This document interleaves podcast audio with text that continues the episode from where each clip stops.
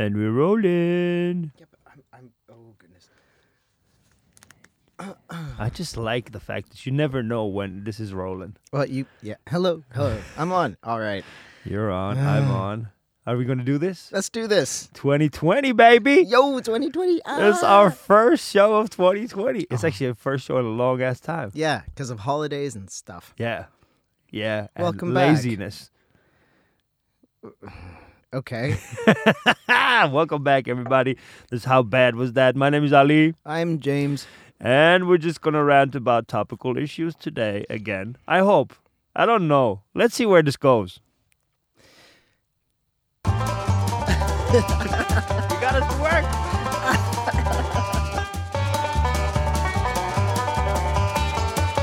How bad was that? Woo!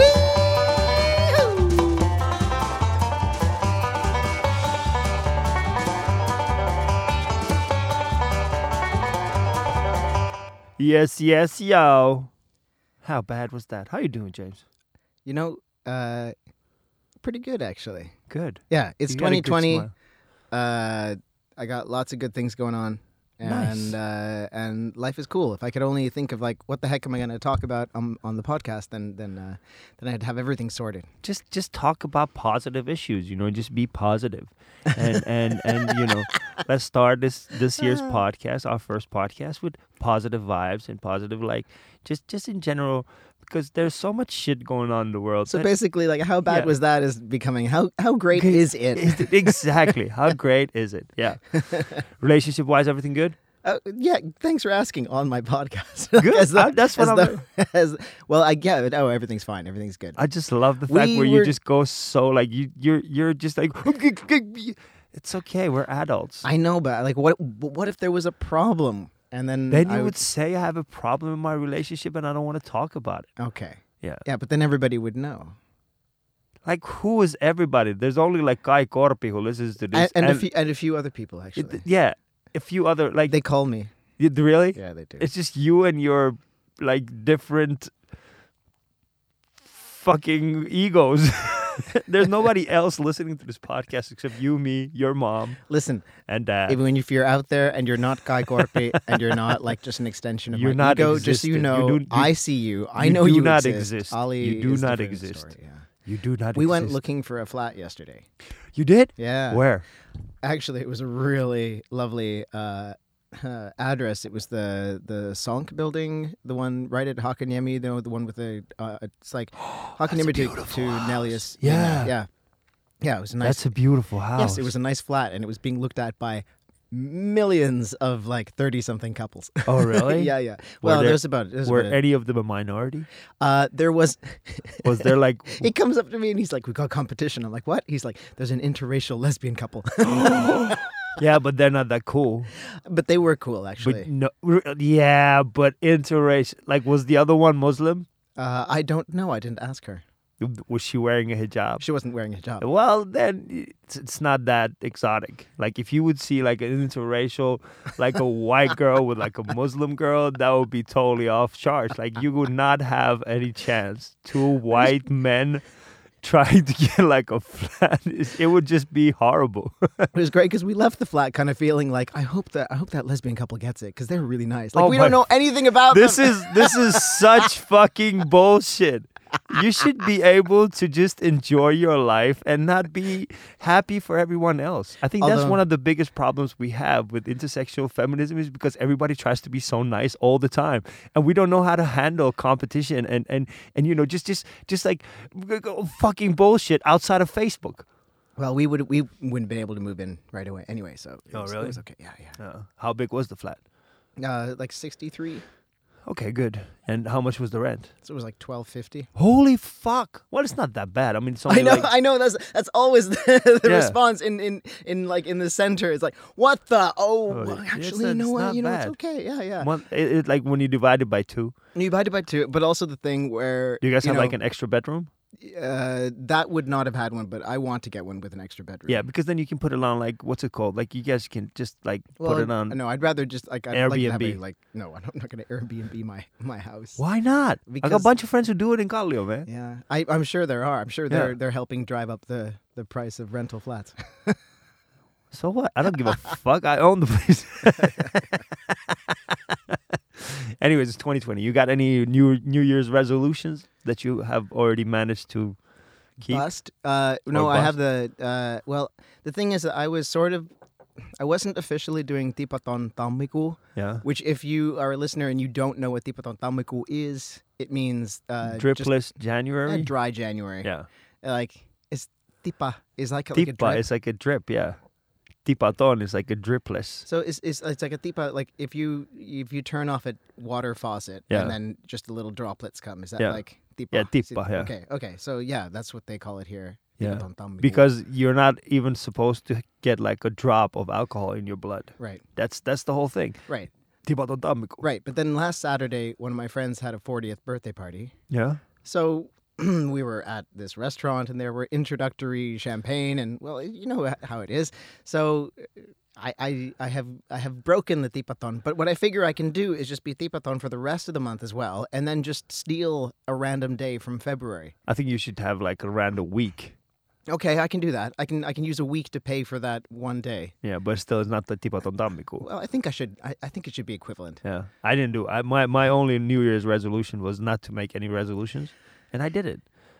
And you don't want to know what? Right. I lost weight during Christmas, and I've been losing weight the whole time. I think that pretty much worked out. Is that your only resolution, basically? Yeah, that's my only resolution. It's not even a resolution. It's a new lifestyle that I've tried to adapt of losing weight. Mm. Yeah. Nice. I started, like, last year I was 100 and... I think at worst I was, like, 127. And this morning I was only 114. 127 kilos? Yeah. That's a lot of kilos. That's a lot of kilos. I mean, you are a tall man. Yeah, but it's still, it's shitloads of weight. Yeah. Yeah. Yeah. And my wife is 51 kilos. Oh, jeepers. Yeah. Yeah.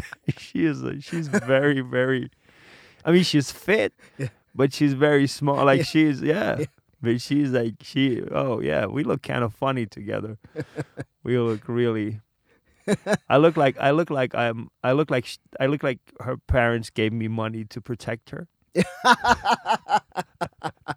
know. I was thinking, like, did you just choose like where you're gonna live? Just like you can just sort of pick her up and take her there. And then... Yeah, I think when we met, I was like, I think when we met, I was just like 85 kilograms. Yeah, and now I'm way more than that. But I'm trying to lose weight. And if you shave your beard, you might lose a couple kilos. Yeah, but then I think I would also lose like 15 years, and I don't want to look like I'm 15. Okay. Yeah. Actually, I think I would lose 20 years because I don't want. Yeah, so no New Year's resolutions for me. What's going on this day in yeah, that's where I'm going to go. So Finnish history, this is the 13th of January, 2020, and on this date, we should actually go through the name days. In the Finnish calendar, we got Nuutti. Nuutti. Nuutti. Yeah. And then in the Finnish-Swedish calendar... Sorry, there's only one today? Yeah. It's Nuutti? Yeah, Nuutti. Okay. Yeah. Nuutti stands alone. Yes. Yeah. Have you ever met a Nuutti? Maybe one? I've never met a Nuutti. I know dogs that are named Nuutti. I've never met... That's not right. And in the Finnish calendar, we got Knut. Which is K-N-U-T, Knut. And in the Orthodox calendar, we got Jermi, Tarvo, and Ele. And in the Sami calendar, we got Nuvte and Nuhte. And in the older calendars, we got Agne, Hilarius, Kanutus, and Kunto. Kunto. Yeah. Kanutus. What is I don't know. It sounds vaguely like chickeny and Kanutus. It sounds like it just goes like every time you just go, hey, Miska, oh there's Kan. I don't even know.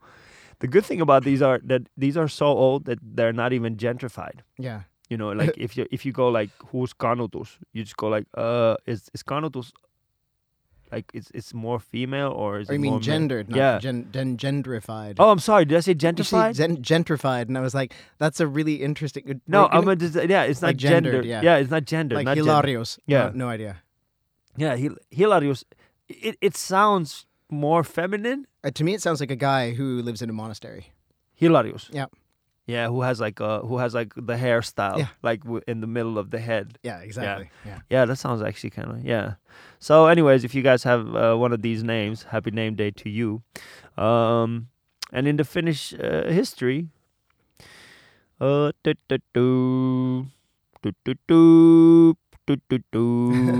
just trying to go through. That was it. That's it. Yep. Nothing. Oh dear. Nothing. And anything in the rest of world history that struck your... Oh, Mickey Mouse performed the first time today in 1930. Yeah. Only 1930? Yeah. Mickey Mouse, remember? Yeah. Oh, yeah. Walt Disney? Oh, yeah. Nazi? Oh, yeah. Yeah. Mm-hmm. Yeah, it's kind of hard not to like... It's so easy. It's like, you just go like, oh, Disney. Oh, remember that? And then you just go like, oh... Under the sea, ding ding ding. Under the sea, ding ding ding.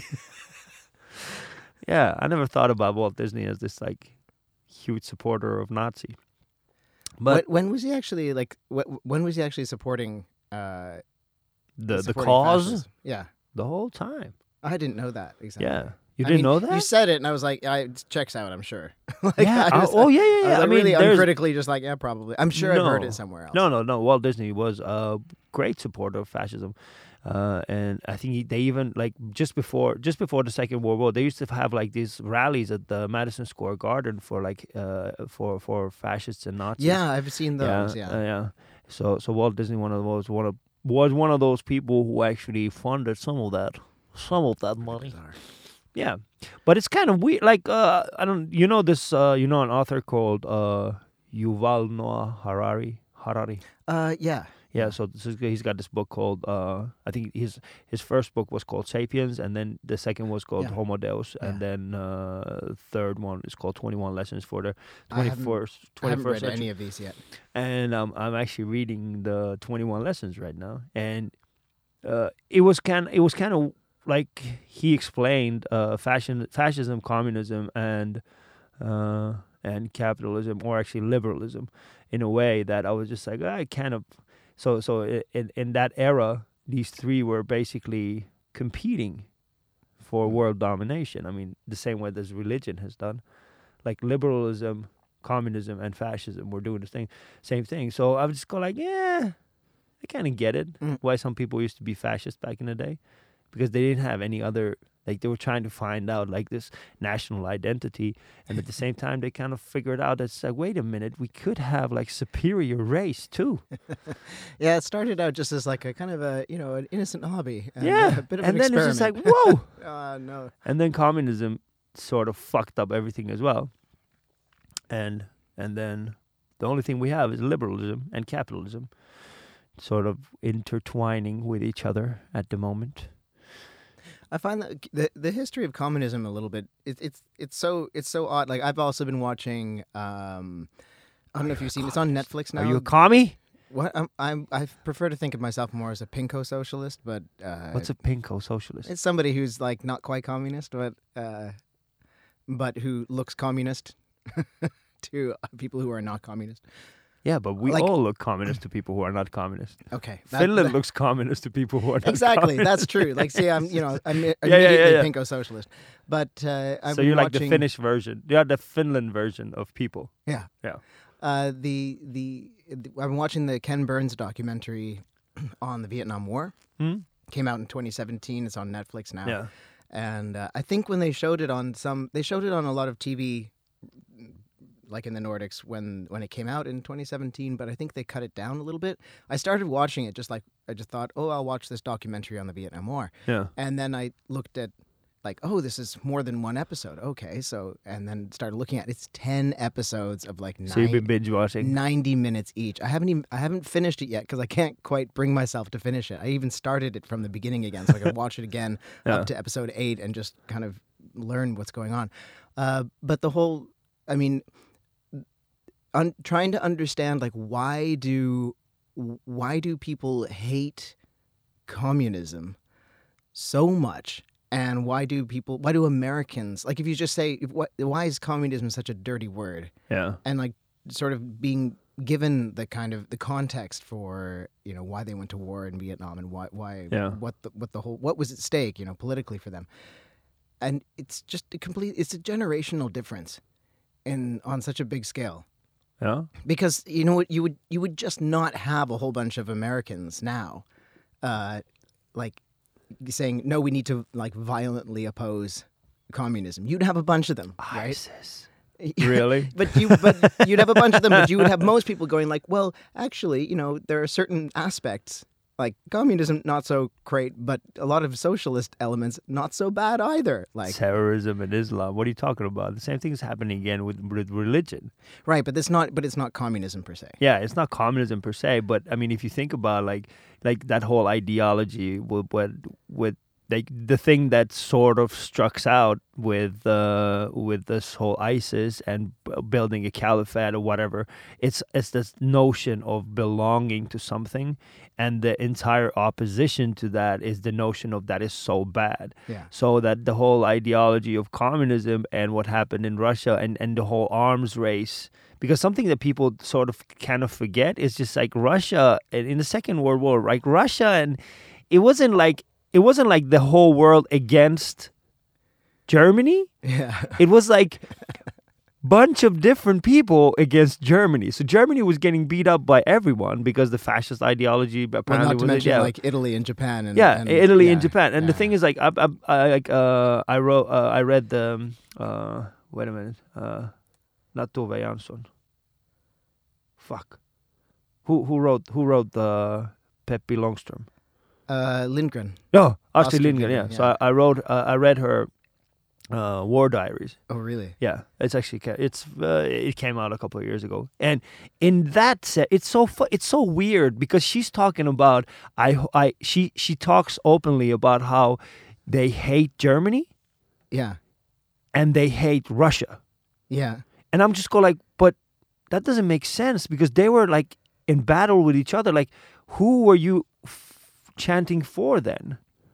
But that's what it was. It was just like, it wasn't. And you know, after the Second World War and, you know, where we are right now, it's just like, it's just different ideologies. And these ideologies just live. I mean, yeah, now that they defeated ISIS, they're going to find another fucking thing that they're going to go to war with. Is that a thing, ISIS is defeated? Isn't it defeated? I don't know. Well, two of the kids came back to Finland, so I think that, you know, before they're dead, yeah, you know, we're not gonna. Yeah. ISIS is not defeated before these two children are dead. Yeah. Horrible. That was weird. It was crazy. Fuck. That was crazy. And people. If we just switched into a thing where we're actually talking about Finnish news. Like there were the two. All right, so the two kids who had been living in the Al-Hol camp. Like, it's a refugee camp, isn't it? It's not a refugee camp. It's like a prisoner. Yeah, but it was a camp guarded by the Kurds that was basically it was like a prisoner war camp. Okay, yeah. A POW camp. But it was mainly for families. Yeah, so they detained all these families. Yeah, in there, like mainly women and children. So kind of like the detention center, like that they would sort of, yeah. That we've sort of like CI Scotty, sort of like the Middle Eastern CI Scotty.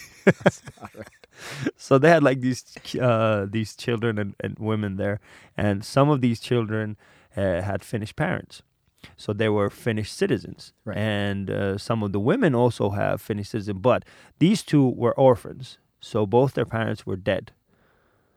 And they brought them over. It was a huge political thing just before Christmas, where everybody was talking about what are we going to do? This is a national threat. You know, if they bring out these, I mean, people were ready to, like, you know, take their, Finnish Finnish nationality away. There were people were, like, willing to take nationalities away from these people. Wow. And make them stateless just because. Yeah, but the thing is, like, if you can make somebody who's Finnish stateless, that means that they can make you stateless as well. Mm-hmm, mm-hmm. People don't understand this. Yeah, it's not a great precedent. It's not a great that. So if you are able to make somebody else nationless, they are able to make you nationless as well.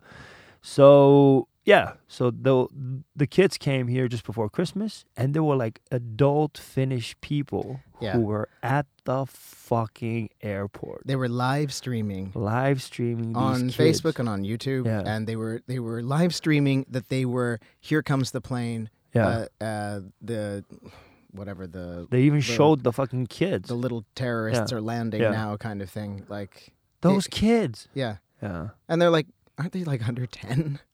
I think one of them was 8, another one was like 9 or something like that. Yeah, yeah, yeah. That was it. So that was one of the moments when I realized that this shit is going to a really, really bad state. Yeah, I think that also created this movement called the Silakkaliike. Yeah, that was actually started in started in Italy.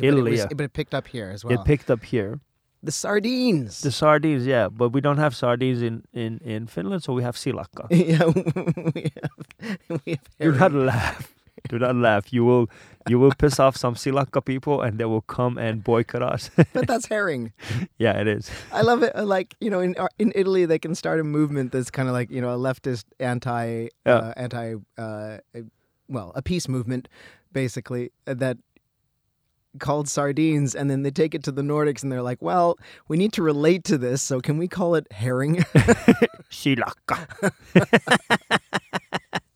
Yeah, but that sort of grew during the holidays, pretty big, and now they have their own website, and you know they have these events that are coming up, and is it kind of the idea that like you can be a really really small fish, but you can that was pretty much olemme rauhanomainen liike jakamattoman ihmisarvon, luonnontieteen, yhdenvertaisuuden ja syrjimättömyyden puolesta.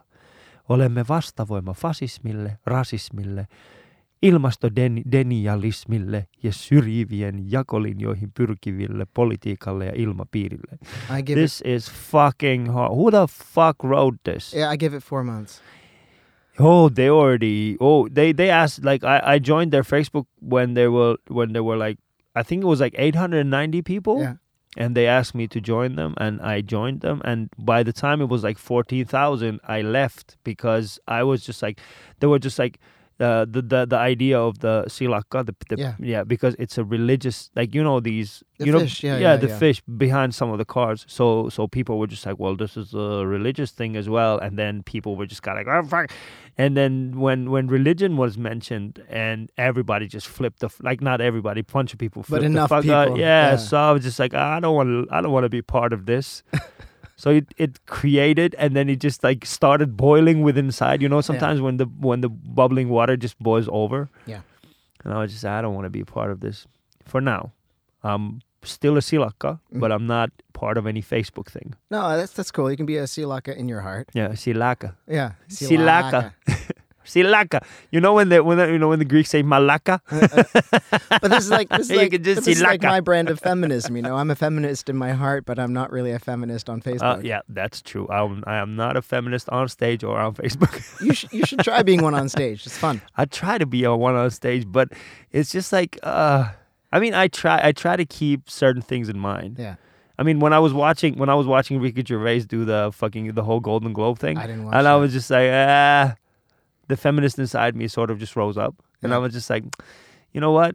This is such a fucking bullshit. Like, why would we give like this guy? He did the exact same thing that he's done every time before. Like nothing new came out of the whole thing. I read the transcript of his because I'd forgotten that it was happening already. Yeah. I mean, I was already mad at him because of he's been pretty naughty to the naughty is a really safe way. Naughty sounds like he's just been like, ooh. Yeah. No, he's been very transphobic. He has not been very helpful to the trans community recently. Yeah.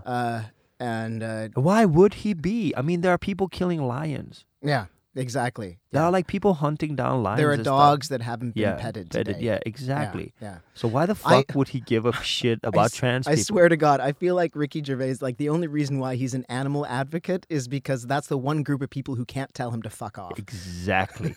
You know? Like that's the one that, yeah. And it's also very like masculine because those people have guns. Yeah. So they can shoot him. If trans people had guns... Well, that's you guys would probably like. If, why do you think if you keep getting kicked out of the army? Oh, that's the thing. I was gonna say if there was like trans hunting, but I was just like, yeah, there is. That's not even funny. Yeah, no. There's like a memorial. There's like a list of all the trans people dead every year, just because they're trans, not because they were like sick. Well, the thing is that like sometimes there was already published like a guy who was a trans guy who was killed. It was like he was shot in the States. There was something. He was a driver, and he was in some kind of altercation, and he got shot. And like already, like the queer press is reporting this as like the first transgender violent death of 2020. Yeah. And the article was like, we don't have any reason to think that there was that the person who shot him had any idea that he was a trans man. It was just that he was caught on the job when he was working, he was driving, he was in a bad whatever happened, but it was it was violent crime. Yeah. But as far as I know, it had nothing to do with. Isn't that cool? Well, isn't that like a good step towards like a good thing? Well, I mean, that motherfucker died because he was, because he was working. He was. Like, was it he or they? He. But my issue is only just that the gay press going, oh, it's a trans-related death. It's not a trans-related death. Yeah, but there's a bunch of racism stuff as well, which is like people are just going, well, this was a racist crime. It's just like, no, that motherfucker was being a dick. Like, that motherfucker was being a dick. It's got nothing to do with it. That person happened to be like of a different race or something, but it has nothing to do with race. Yeah. But that's this horrible, like, it's a stupid thing where it's like one minority gets like, you get a lot of shit, right? And you need to convince people that you get a lot of shit. Yeah. And you're like, look, we got a ton of shit. Like, look, let me prove it to you. This wasn't the shit. Let me prove it to you. This is a step forward. Right? And then this was another one. And there's this thing that's like, it's not really related, but it's kind of related enough that you just go, look, this is another shit that we deal with, right? And then that's really bad because then, you know, you get some like critical thinking centrist Joe Rogan type person who just picks it up and goes like, well, actually that has nothing to do with that. And then that becomes, you know, the narrative. A big, you know, that becomes a point where everybody can go, actually trans people are liars. Yeah. Etc. etc. That's why so no minorities can ever fuck up. Yeah. You know, just imagine Kevin Hart had to come like Kevin Hart didn't host the Oscars because of homophobia, but then Ricky Gervais got to do the same shit again and again and again. Yeah. And again, and Hollywood is just like, we're just so glad that there's somebody telling us the truth about who we are. I didn't mind that he just went off and just said that he just made fun of everybody in the room and made clear that he was playing to his audience at home. Yeah, but that's the thing. That's what privilege is. Yeah. Like, he had the privilege of doing that because why? Because he's become this, like, he has the status of, ooh, I am the...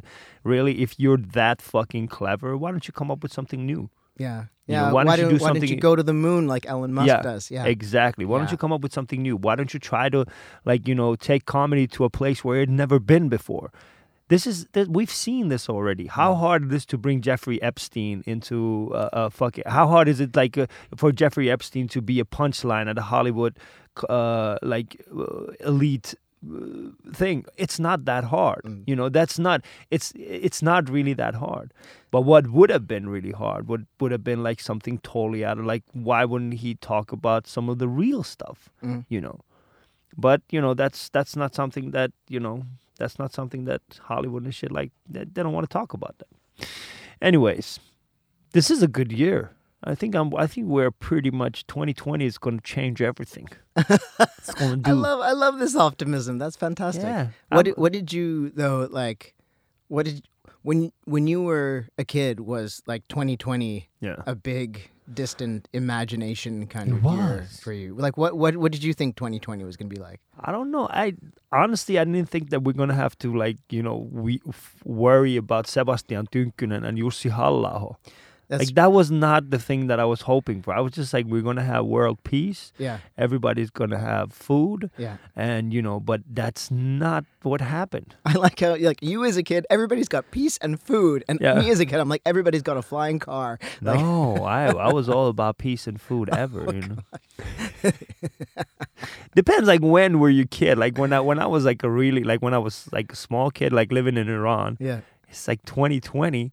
It's motherfuckers, we were already past that 2020. We were 2,570, So for me in Iran, it's 2020. I was just 2020, that's 500 years ago. Why are we talking about 500? That was in the past. You mean from another calendar? Yeah. Oh, okay. Because the Persian calendar is 2,500 and something. Is it? Yeah, it's 2,530 something. I think 40. I think I'd heard that. So yeah. Is that in business and in school? In business and school, I mean, they use the Muslim calendar, which is 1,390 something. Okay. And just go how can we have such a big difference? And then do they kind of look at the Western calendar? You guys are in the middle. Yeah. Let's just go with the middle one. Yeah, the middle one is cool. Yeah. And we got all the holidays too, It's we got 3 calendars worth of holidays. Oh, nice. Yeah, that's really nice. Can you actually have holidays off of different calendars? Fuck, one of the biggest reason why Iran is why Iran's economy is in such a bad shape is because people have a fucking holiday almost every week. Oh, that's awesome. So in reality we have 6-day work week, so it's only Fridays are off, which is kind of weird for Westerners. It's Friday is off, but but for us Thursday, the only day you got off is Friday. Okay, so you work from Saturday, Sunday, all the way to Friday. Yeah, so you got to make that Friday count. Yeah, so you got to make that Friday count. But the thing is, since we got 3 different calendars that we live by, people have fucking religious holidays every fucking day. It's every day. So we get holiday for Christmas, we get a holiday for the Western New Year's, the Chinese New Year. It's just the Persian New Year. It's all close enough. It's all close enough. Yeah. Yeah. It's kind of like these. There was this, what was it? The Calvinist movement in Scotland, one of the Protestant movements. The sort of their sort of kind of philosophy towards the Word of God was kind of just hedge your bets. There might be a God, there might not be a God. Yeah. But just behave as though. As if it is. As if you just might get... Yeah. You might end up there. Yeah, just why... what's the worst thing that's going to happen? Yeah. You just die and that's it. Yeah. It's a very cheap insurance. I try not to believe. It's really, really hard not to believe. Yeah. Yeah. I'm trying not to believe. Believe in what? In something bigger than us. Oh. I'm pretty sure. It's stupid. The more I read, the more I just go oh, this is dumb. There's nothing out there that has planned us. There's probably something out there, but it had nothing to do with us. Yeah. Yeah. So, and, the more I think about it, just go I just hope that my kids have at least something to live. I hope that they live long enough. Well, that's... I know it's sad. It's not the most optimistic thing that I've said. That's one of the strangest religions. I just hope that they have something to live for, Right. And, I just hope that this whole fucking we don't go into an apocalyptic era and then live after that. I would not survive. Mm. I don't know how to farm. Yeah, that's really true. Yeah. I don't even know how to hunt or gather. I've played a whole bunch of hunter-gatherer kind of video games, and doesn't make sense. Yeah, you get sugarcane in 4 hours. It doesn't really work. It doesn't really reflect reality. Yeah, just what mushroom should I eat? I don't know without an app. Even if I know without an app, how am I going to cook it without YouTube? Yeah, but that's why. That's why, like, people like you and me who don't have a hell of a lot of like practical skills have a good deal of social skills. No, we don't. No, we do. We don't. We can make people happy, and no, we can't. And we can entertain. You think people are actually going to be like, hey, what? We're fighting for food, and look at this person, intersectional feminist, who's just going like, we should all have equal rights, and let's have a fun and laugh at this moment. I'm telling you, the only way I'm going to survive the apocalypse is because of having some social skills of being able to keep a group of people together and keep them with spirits high. That's all I've got. I'm so glad that you think, no offense, but you do realize that after an apocalypse, like if we live in like a post-apocalyptic thing, it's not like you're not going to have the medication you need to be you, Jamie. Don't be offended, but that's the truth, you know? Oh, trust me, I'm going to the pharmacy the very first thing. Like other people are going for food and shelter, I'm gone to the pharmacy. I've raided it. Yo, yeah. I need my testo. Yeah. Like, let's just make this easy on everybody. I need it, and I need it now. I need a 3-year supply. Thank you. 3-year? What happens after that? I don't know. Yeah, just we need to get you more than 3. Exactly. We need to stack you up with like real good stuff. Have you, James' new apartment is dope, but they got this secret room. Apparently, James is stacking up meds for the post-apocalyptic era. You laugh about this, but honestly, like ask any trans person about the zombie apocalypse, and they have a plan. Hey, you do? They have a plan. Yeah, absolutely. Would you become a zombie? Preferably not. I like to read, you know. What? I think that zombies got a bad rep on like all these things. Zombies don't exist also. No, but I mean, if they do, like why wouldn't they? If like, there's a higher power involving zombies and they have a plan for us. Yeah. Yeah. Why wouldn't they be cool? Okay. You know, just like rapping zombies or something like that. Tupac will come back alive. Go like, Zupac. Fuck you, bitch. Fuck you, click. Get the claim, you click. I would, the only problem is that I feel like, you know, if people who are trying to get testosterone from the raid the pharmacies, that basically that's trans guys and bodybuilders. And yeah, but bodybuilders are weak. I mean, they have no. There's no like. The thing is, like, trans people have like you guys have like danger around you all the time. So you got this sense of danger. We got the spider sense. Yeah, you got the sense of danger because there's danger. Like hypervigilance. Exactly. Yeah. But a bodybuilder doesn't have that. A bodybuilder will just like stand in the middle of the street and get shot because a bodybuilder, it's not like bodybuilders are stupid. It's just like they've never had like a natural predator, whereas trans people have had predators. And you guys still have predators, although some people get shot because for unrelated reasons, but a bodybuilder is not that they don't have like a natural predator, you know. They're not prey. I just like your logic. And they're gonna die immediately. It's like they can't run. What did you, by the way, think about? What do you think about the royal exit, the Megxit? Oh, shit. Meghan, I don't understand that. Like, what happened? Meghan Markle and Harry. Yeah? Harry the Prince. Prince Harry. I guess they're going to step down from being kind of like... Royal? Royal-ish. And they're going to divide their time between, like, North America and the UK. And they're just not going to be quite as involved in the royal part of the family life. That is so cool. It is super hot. That's like what white guys can do with feminism. They can just go like, this feminist thing is kind of hard for me right now, so I'm just going to step down for a while. No, but that's what they could do with all that fucking like privilege. Exactly. Is just go like, you know what, I'm going to not do this so much for a while. Because people are being mean to me on Facebook. And I can't handle it. I'm trying to build a better world. Well, to be honest, I mean, you know, anybody born into that crazy family, It's not crazy. I mean, it's just a different family. They are also crazy. Yeah, but wouldn't you be crazy if you were in that family? Well, yes, I probably would. Yeah, wouldn't you be crazy? Like if you were born into like something that was totally like. So wait a minute. So my grandma has the ability to just go knight. Yeah, I knight you now, yeah. And then you become sir, yeah. And nobody else can. So grandma has that power? Yeah, so I mean think about it. Like grandma's got all this crazy power. Yeah. My dad is a completely fucked up guy from basically being around this family so much. Yeah. Me and my brother are massively fucked up from being in this family, and our mom was basically hounded to death by the press. They should have and the all ability that kind of stuff. To decapitate people. And then, because that's what... See, they come from a line of people who had power to kill. Like they could kill other people without any...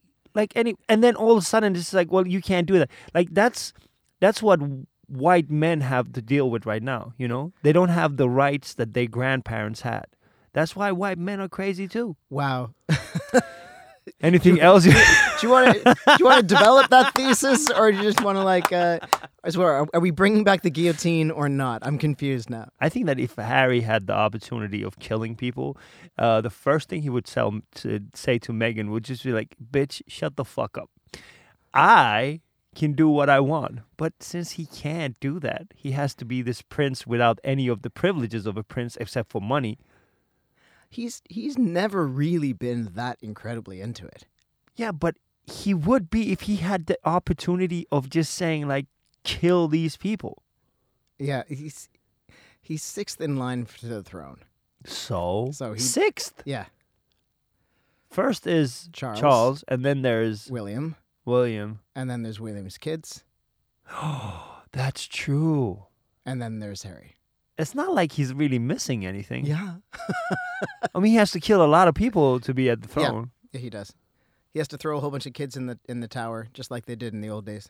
Yeah. I mean, he can put them in Al-Hol. And then we can go and grab them. They got space for a couple. Yeah, they got space for a couple. And then we can go and bring the kids here. Yeah. And give them to Jonas Lokka. But can you imagine, though? They just had a kid, and he must be just sitting there going, like, do I really want to, like, make my whole kid grow up into this? I don't think that was the thing. Bullshit. Yeah. Also, the way that Meghan was treated by the press is pretty incredible. The British press are a beast unto themselves. I don't understand that. That's true. Meghan. We're so sorry. Meghan is like Maisa Torppa. I should fucking stop. I should stop, and then I think it would be really good if there was a prince who would be able to just kill me without any. Is that what's? Yeah, if there was like a prince who would just go like, "Oh, this person has talked too much. We should kill him." Are you having a bit of a toxic Monday moment? I was trying to be very positive today. I know. You can still turn it around. Yeah, that's true. I should just smile more. See, I like how as well, like, you just go off on these rants, and I'm like, you know what? It'll pass. Like, it's kind of... You don't take the similar risks that I do. Well, I just don't have the same Tourette's that you have. I mean, this impulse to... Your impulse to say the wrong thing is so strong that I don't have to. I just have to wait for the storm to pass. But the thing is, like, you have that internal, like, filter. I am trying to get rid of my filter. Yeah. I'd like to turn mine down a little bit. I feel like it's getting in the way in a lot of ways. Yeah. I think that's one of the, like, one of the biggest reasons why I tend to go off on these rants with you. Mm-hmm. It's just because here it's sort of like a safe area. For you. Yeah, it is. No, but it's a safe area where I can just like experiment these things because you're here. And I know that if I step across, you know, a border, like if I step a line, then you will correct me. But the thing is that, you know, if I do the same thing somewhere else, there are people like, that becomes reality because there aren't anyone there like correcting me. If I do something wrong, they won't correct me. Oh, they just... Well, that becomes reality. They will cancel you. That, no, no, no. They will... No, they won't, because I don't perform at similar, like we have a totally different crowd. Like if I do the same things with a totally different crowd, they will take 99% of these things and what I say as your actual as personality. Actual personality, and yeah. You don't, you know, you just like you correct me, and so if I do say something foul here, and I get corrected. Versus the same thing that I would do on stage where I would say a certain thing and my crowd does not correct me, that sort of becomes my reality. And I think that's one of the biggest issues with modern comedy. It's just like we don't have sort of these areas where we can test our fucked upness. I think there's a lot going on in that area because like I met a lot of people who are comedians and they do their act and their act is like harsh or their act is like it's fucked up and they're saying the things that there are a lot of people in comedy I think who have this this kind of urge to say the wrong thing, like specifically. It's easy to get laughs by saying the wrong thing. You can, but also there's something going on like with like why can't we say this, like the urge to be wrong. Yeah. In front of other, like really wrong. And then I would, talk to the comedians and something, and somebody would say something like that. And I would say, like, people kind of think you're a dick. And they would go, why would people think that? I'm like, because they've only seen your stage act. Yeah. And they're like, but that's my stage act. I'm like, yes, but they don't see anything else. Yeah. And we're really simple creatures, humans. If we don't have anything else to go on, we think that's you. Yeah. And that, like, you either have to do things to show that that's not the complete picture, or rethink, like, why do I need to have this kind of, like, alter ego who does things wrong? But that's what being on stage is about. I mean, comedy is not about you. It's about all these other, like, egos and alter egos that you have. It's about... I try to break that down a little bit, but that's not funny. I don't know. I think it can be. Has it ever been funny? It's been funny for me. Yeah, but when you think about like just our discussions, just when we go really into our discussions, where we forget all the filters and our discussions aren't funny. In general, like when we talk with each other, or in general when comedians are, we are not funny. When we're talking about something serious. We are actually more serious off stage than we are on stage. And if we would be the same people that we are off stage when we are on stage, then we would not be funny because we don't want to talk about those things on stage. Well, yeah, part of that. Although, I don't know, I feel like at least with my act, I think people get quite a lot of... They get quite similar to what I am off stage. They get, I mean, in terms of like my values and what I'm... Values can reflect. Values can reflect on stage. It's not like that... But yeah, I can get super serious off stage. Yeah. To the point where like, I get backstage with comedians and like I get really worried. Am I the boner killer? No, backstage, because like we have sometimes others. We got like, because I'm sitting there backstage, and sometimes you're backstage before the gig, and there's a couple people who like never notice that you're writing up notes, and they just want to talk, and they're funny, and they're getting their energy up before they go on. And I'm one of those. And there's a lot of comedians more like me who are like, we want to kind of just sit quietly with our notebook and organize our thoughts into the right order. Yeah. So we're very quiet before we go on stage. And every time I get into a backstage where everybody is quiet, I feel like I've killed the room. I feel like, oh my God, everybody's having a terrible time. Well, they are.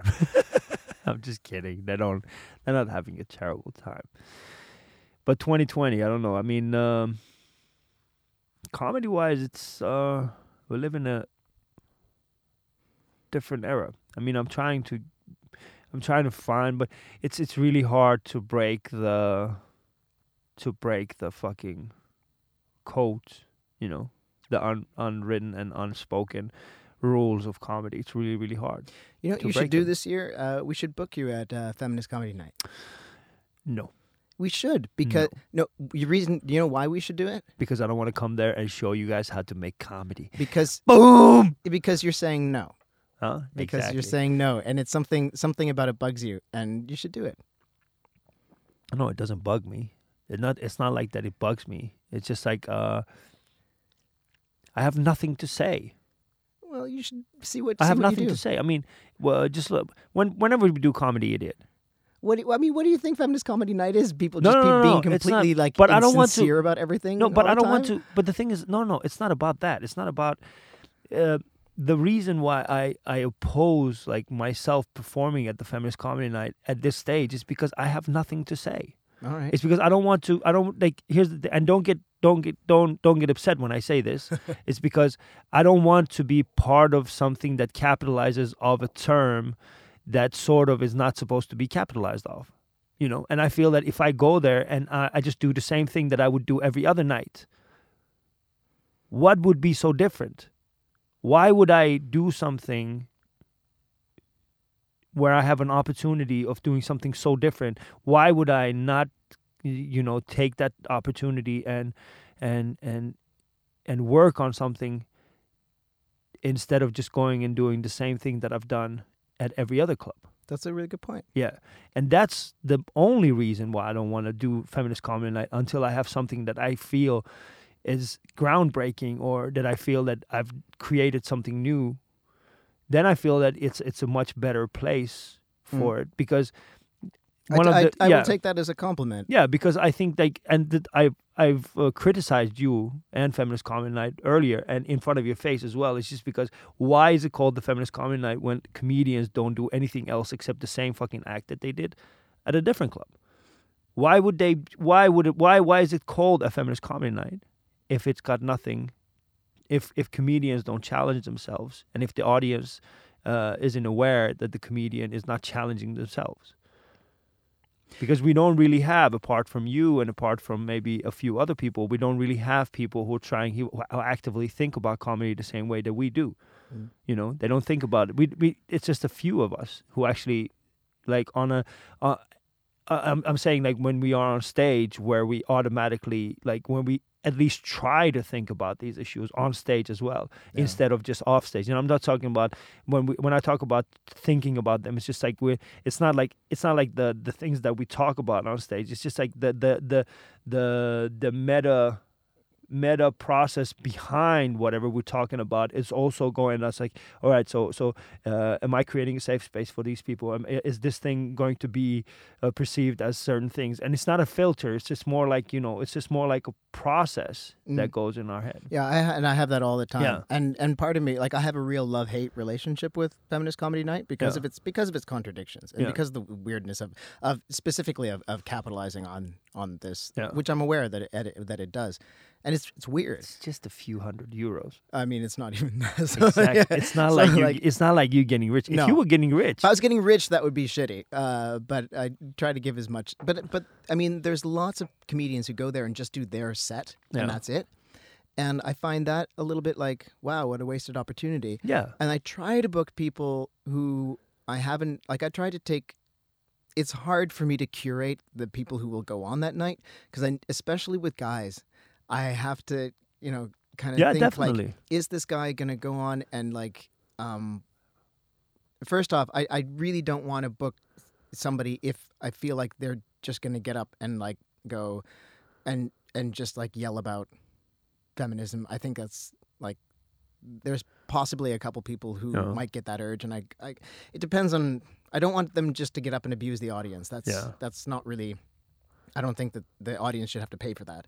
Yeah. But then there's people who they have their material and they're like, I don't know if my material is funny for people with these values, or I don't know if I don't know if my material works in this room, and I don't know how to write for this room. Yeah. And I think that is great when people go like, okay, and then they have their first gig and then they kind of go like, wow, it was different. But then they go, I think I know how to write for this room. Yeah. Now I want another chance. I want to try again, and that I think is really cool. And then you get a lot of people who are just, you know, they're already kind of active in feminism, and their comedy is is quite, I guess their comedy is kind of de facto feminist because they're doing it, because they're talking about whatever minority experiences that they have. Yeah, but and that's the thing, like, that's like talking about minority experiences is not really, you know, from my perspective, it's not really feminist. Because, and the reason why I say it is because it's intersectional in this way. Yeah, but the thing is, it's because it's talking about minority experiences. It's something that comedy has always been about. Yeah, it's just like we have a new, like, and we have this new, new group of minorities. Or actually, well, more minorities have a voice now than they did before. So back in the days, it was morely like, you know, when Lenny Bruce was talking about, like, he was talking as a Jewish person. And he was just like, Jews are like this. And then when Richard Pryor was talking about black people like this. So the concept of minority has diversified. And that's something that I feel that's, it's got nothing to do with you know, when people say, well, I talk about, you know, my minority. I talk about my minority experience. And I just go like, well, I kind of find it. I think we're just going through, we're just doing the same thing. It's just like the group has changed. Yeah. Nothing else has changed. And I think that is the challenge that I want to challenge myself with. It's just like, can I break that barrier of not being a representative of my group, and then just sort of re-engineering what comedy can be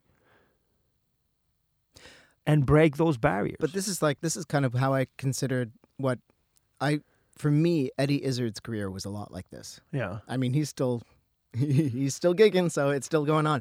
But, you know, when he would have a, you know, he's performing as a transvestite back in the 90s, and he made a couple jokes in his specials about transvestism. Yeah. Couple jokes, that's it. Not too much. The rest of it was just all about all kinds of other stuff.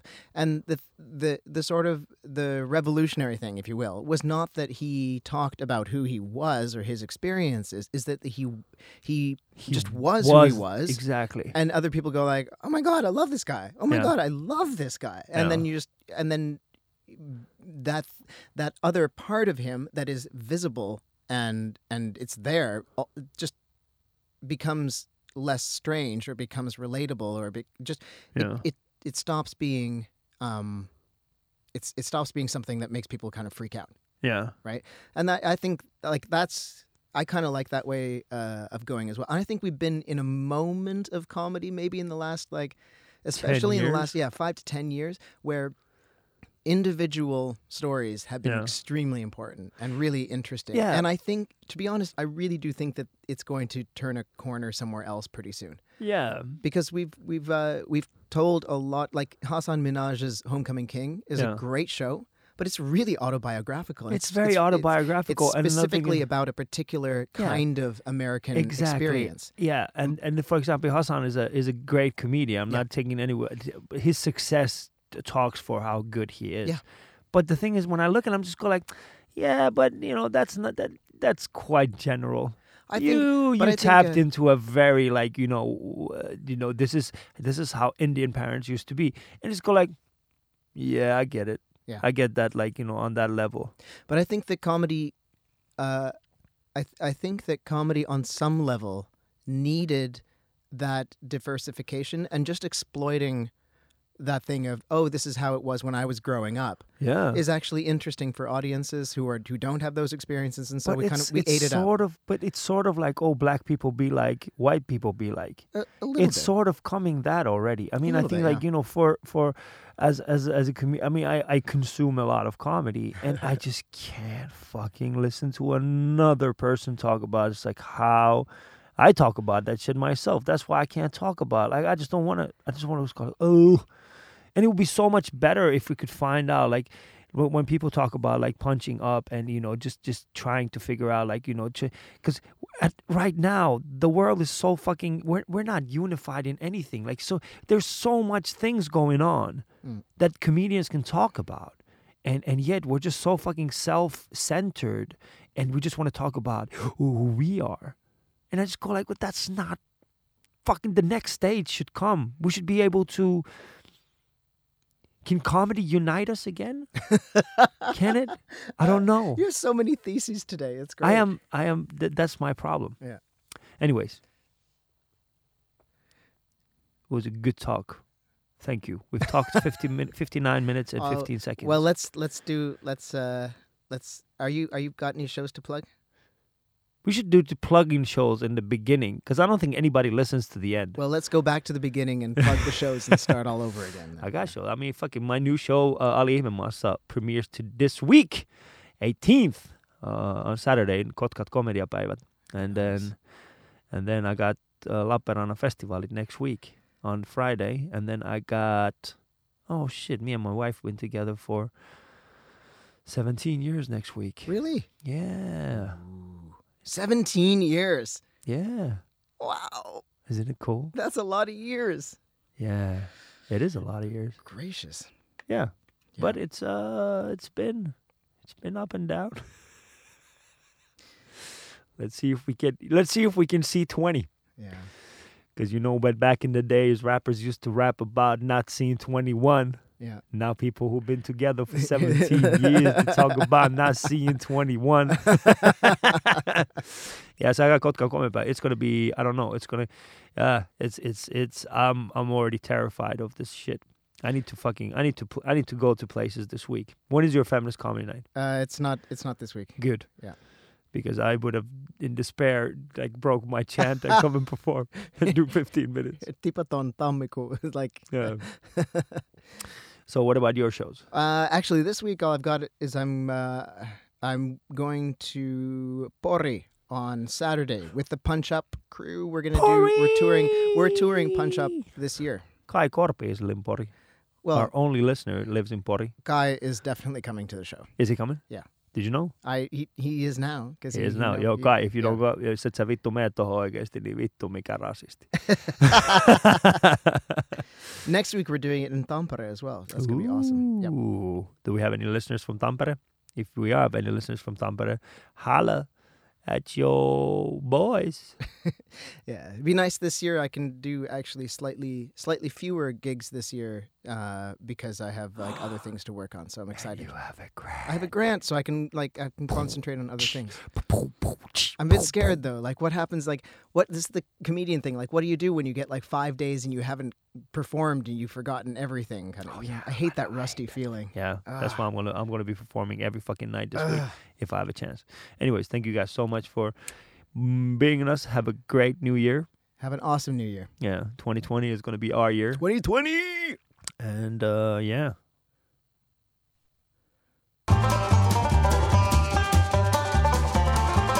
And remember to subscribe. You can find us on all of your podcast apps. Just do it. Whee!